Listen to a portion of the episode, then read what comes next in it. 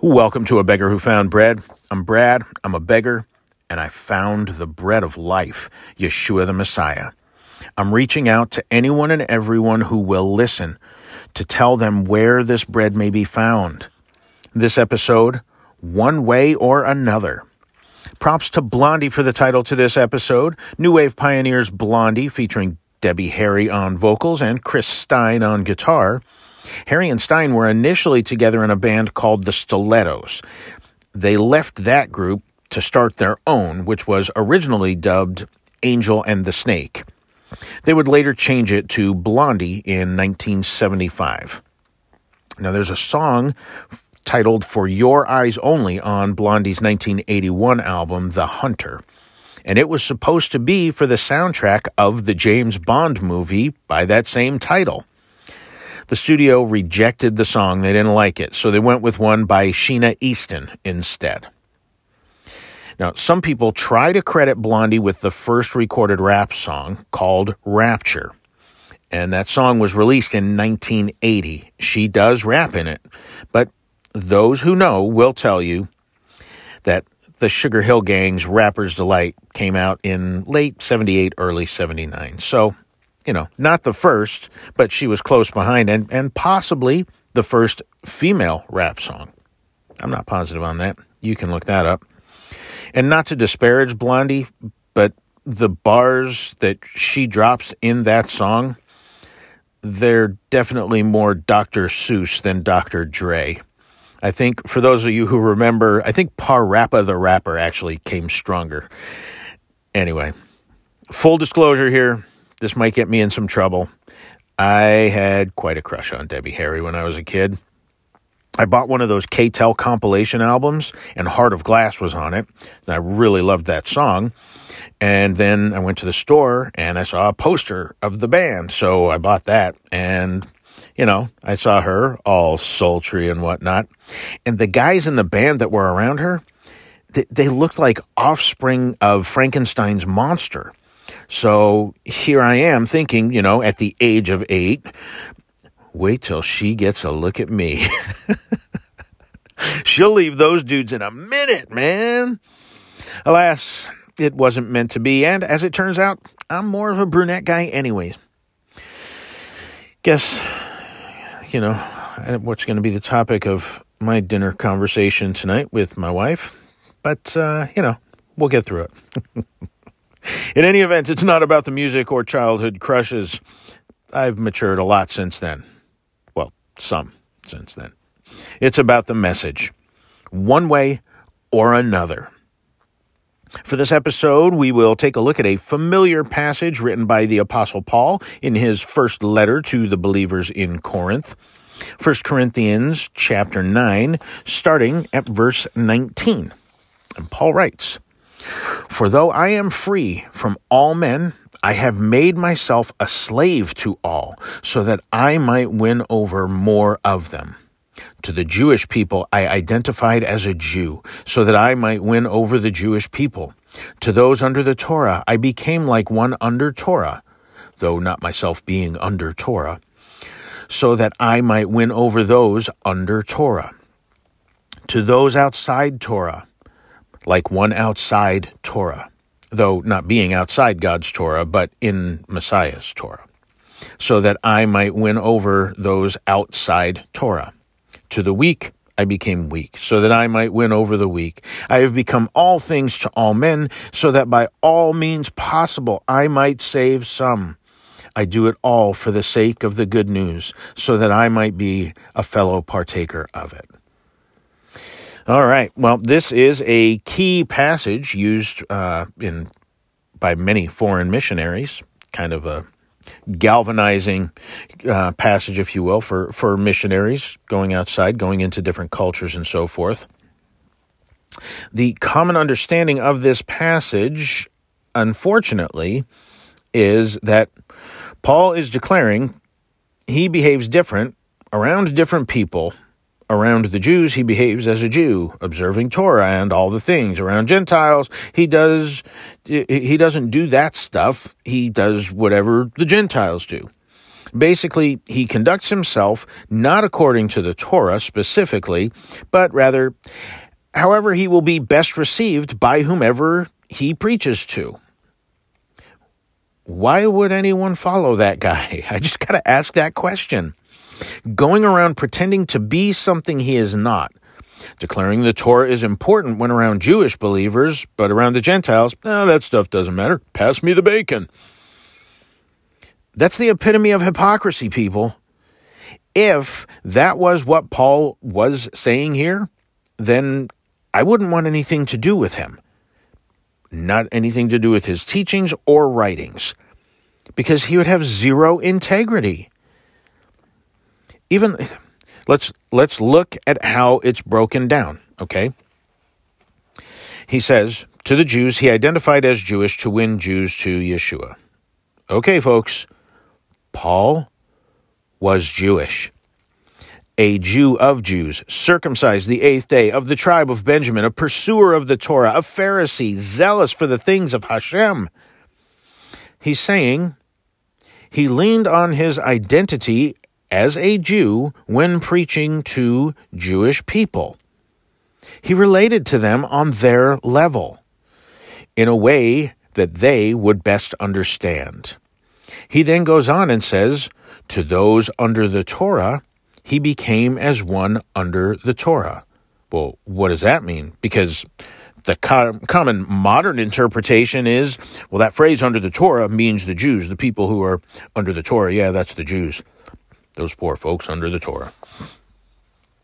They're the ones that are, uh, uh, so, you know, those are the ones under the Torah. But, I mean, wouldn't that be kind of redundant? He just said to the Jews, I identify as a Jew. He he relied on his identity as a Jew with the Jewish people. So is he saying the same thing and and then to the Jews, I identified as Jewish? No, that's not what he's saying here. Paul makes distinctions between and and this is in most actually I believe all of his epistles. He makes these distinctions between between three groups really. Well, two groups, but he breaks them into some subsets, right? Because he speaks to or of the Jews and he refers to them in this especially in this passage when he says I identify you know he he identified as a Jew he is speaking of natural born halakhically Jewish people when he says those under the law or under the Torah.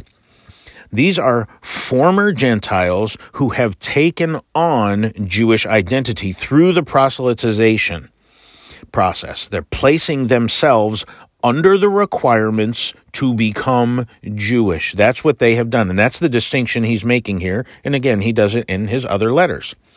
So he's saying he understands the plight of those who have gone through the process to become Jewish in their pursuit of the Messiah, most of whom were strongly encouraged or even forced into proselytization, being told that was how one must be saved. You have to become Jewish because Yeshua is the Jewish Messiah and that Paul opposed this process. He insisted it was unnecessary.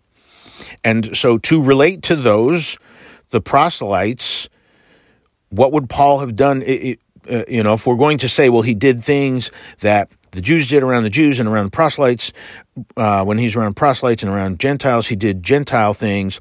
So what would he have done to identify with those who've been proselytes? Would he have gone and got himself circumcised again? I, I don't think so. I don't think he would have gone back through the process. He's already he's already Jewish. He didn't have to do the things, but he he understood their plight, he what they went through. And again, most of them were strongly encouraged eh, or even forced to into this process. Paul, again, opposes this process. He insists it's unnecessary. And he faced much persecution because of his stance on this. In this very letter to the believers in Corinth, Paul lays out his rule for all the churches. And some, some translations say, I have one rule for all the churches. Um, and uh, others, like mine, say uh, that I have this rule for all the churches. Do you know Paul's rule for all the churches? Does your pastor, preacher, rabbi, or reverend? Maybe ask them, what is Paul's rule for all the churches? It's we find it in 1 Corinthians chapter 7. And and if your if your church leader, your your fellowship elder knows what the rule is, just be grateful. You know, give them give them a high five. Be grateful that they that they do know what it is. So 1 Corinthians chapter 7, starting in verse 17. Only as the Lord has assigned to each one, as God has called each, let him walk in this way.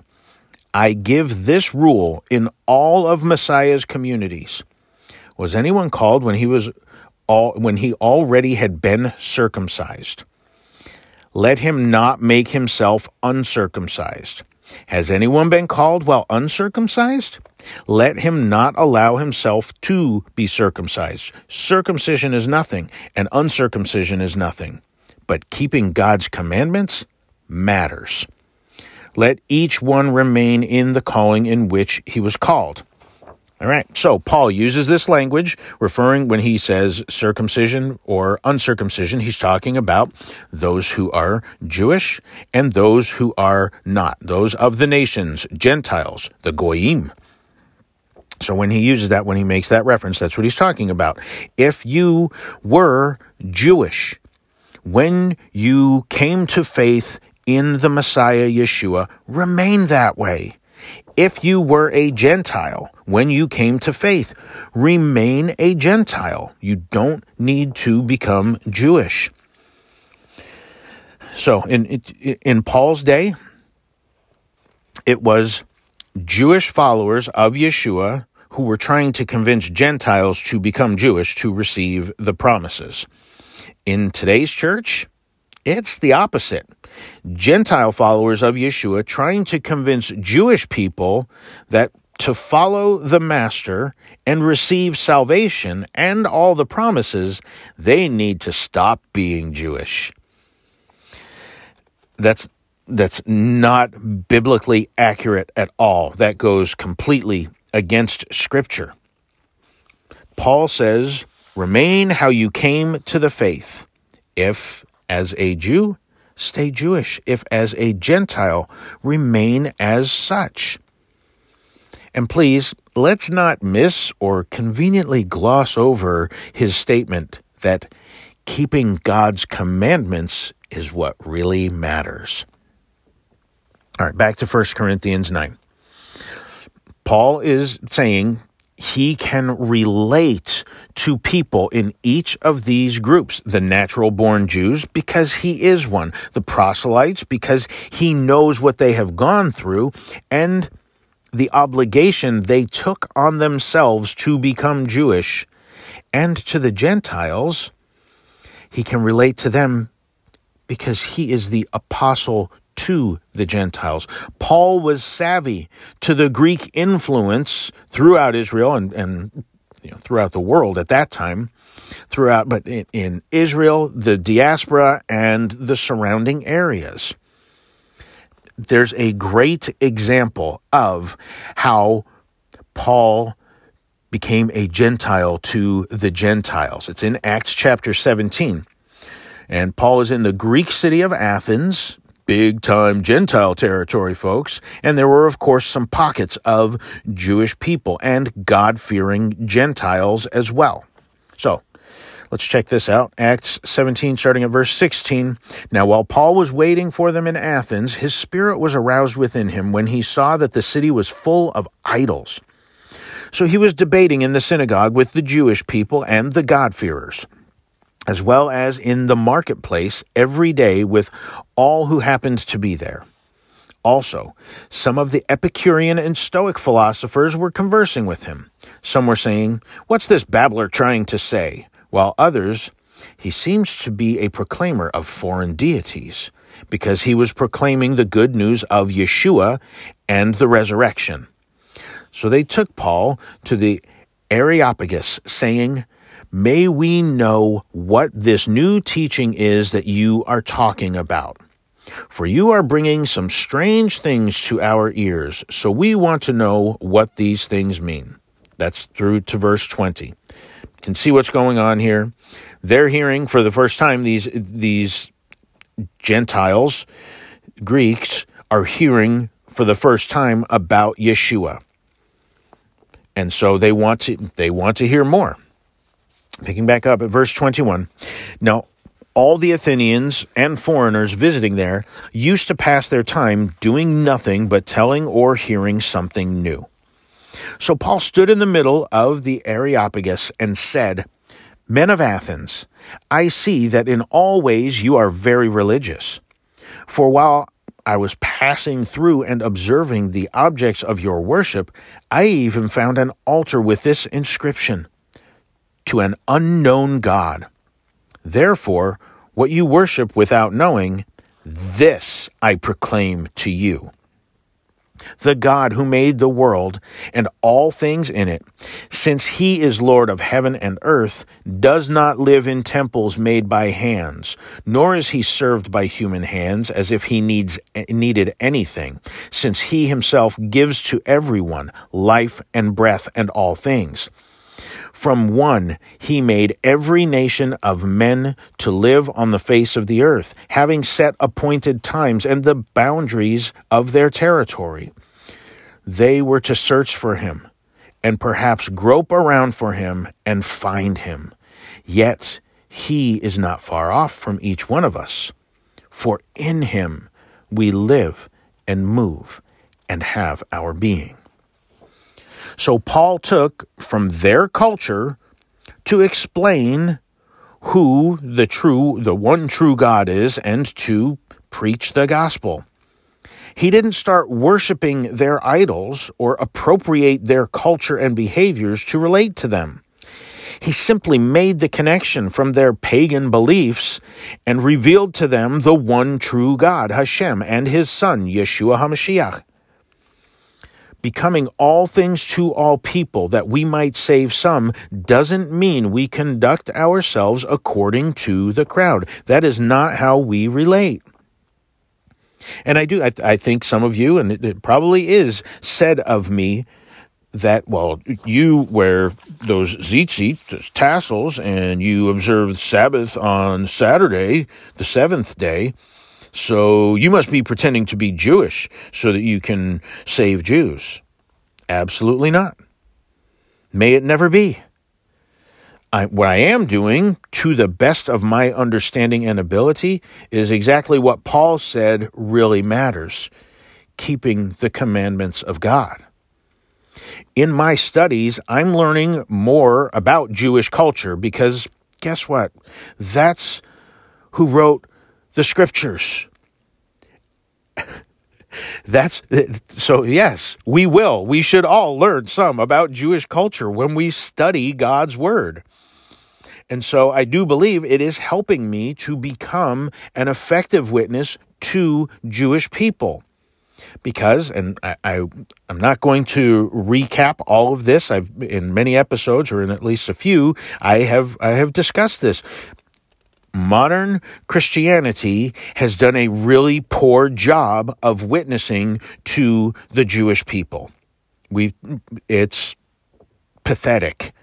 And so, yeah, we should learn some about their culture so we can be effective witnesses. But I have zero intentions or desire to be proselytized or to become Jewish. And I make it very clear when I speak with people who are Jewish, I make it abundantly clear to them that I am a Gentile and full disclosure, I am a follower of Yeshua. And so, another example for me, if you'll allow, regarding relating to people, I spent a long time in the car business. Some of you are aware of that. And so I've been able to use terms relating to transactions and day to day car business stuff, the car biz lingo. I've been able to use that to witness to people in that industry. And one I, I one that I distinctly hold on to was a guy that I shared the gospel with, and he contacted me. Um, he was uh, we were connected in uh, through social media only because of our connection with the car business. And he was he would read my posts he would listen to some of the sermons um, that I that I shared on there and he wanted to know more. So we ended up getting getting together on the phone and he said you know that he's got piles of money piles of, uh, he's got you know a driveway full of cars nice house beautiful wife kids all the things but he knew something was still missing in his life, and he wanted what I had, and actually, he wanted who I had. So I went to great lengths explaining the gospel, what it meant, who Yeshua is, our depraved state apart from a relationship with God. And he, he wasn't grasping what I was saying. There was a disconnect there. And I'm telling you, I was using all the best church language I knew. It sounded perfectly clear to me it's the way I've shared it many times, and and to God's glory, it's been effective. But I was getting frustrated because he wasn't getting it. He was not picking up what I was putting down. And finally, ding ding ding, a bell went off in my head, and and I, as I was prompted, I believe, by the Father, I started using the language and terms that we would use in auto sales you know, metaphorically using what this guy knew, what he knew best to help him make the connections. And I was able to do that. And it, was just, it was amazing because then the light came on. Baruch Hashem. It clicked with this guy. But I didn't have to become all the negative things he told me about himself or even negative stereotypes for people in the car business. And that I think is one of the things that seemed to stand out when I would share things on social media is I didn't celebrate a lot of the things that that you know people people in that business think you should be proud of. Um, anyway, I, I didn't have to become all those negative things to relate to him and to get down on his level. I, I simply used a familiar part of his life to communicate relationally to him, becoming a car guy to win car guys. So, to reinforce what Paul is and is not saying in 1 Corinthians 9, we can see in Galatians 2 that Paul opposed Peter to his face for doing that very thing presenting himself as as one way to one group and another way to another group. Galatians 2, beginning at verse 11. But when Peter came to Antioch, I opposed him to his face because he was clearly in the wrong. For before certain people before certain people came to him from Jacob, he regularly ate with the Gentiles. But when they came, he began to withdraw and separate himself, fearing those from the circumcision. And the rest of the Jews joined him in hypocrisy, so that even Barnabas was carried away with their hypocrisy. But when I saw that they were not walking in line with the truth of the good news, I said to Peter in front of everyone, If you, being a Jew, live like the Gentiles and not like the Jews, how can you force the Gentiles to live like Jews? So, Peter was, as we can read in here, Peter was a supporter of the circumcision party. He was one who wanted people, Gentiles, who came to faith in Yeshua, he wanted them to become Jewish. What Peter was doing was when he was around only Gentiles, he relaxed. He relaxed on the ceremonial washings he was eating meat from the Gentile markets. Now, this is not unclean meat, mind you. Peter observed the dietary laws of Torah, but most Jews refrained from eating meats from the Gentile markets, as there was a possibility, a high probability, the animal could have been offered to a pagan god or idol. So they just abstained, they avoided it. And to this, Paul has written elsewhere that basically, if you don't know if it was offered to an idol, eat it to the glory of Hashem. An idol is nothing to me. If it's food, meaning the food described in the Torah, because that which is unclean is not even considered to be food. It's not. It's not what it was created for. Those things that are clean, those are food. Okay, you can listen to the Stay Hungry episode for more on that if you would like, and perhaps in the future we'll we'll we'll circle back around to that.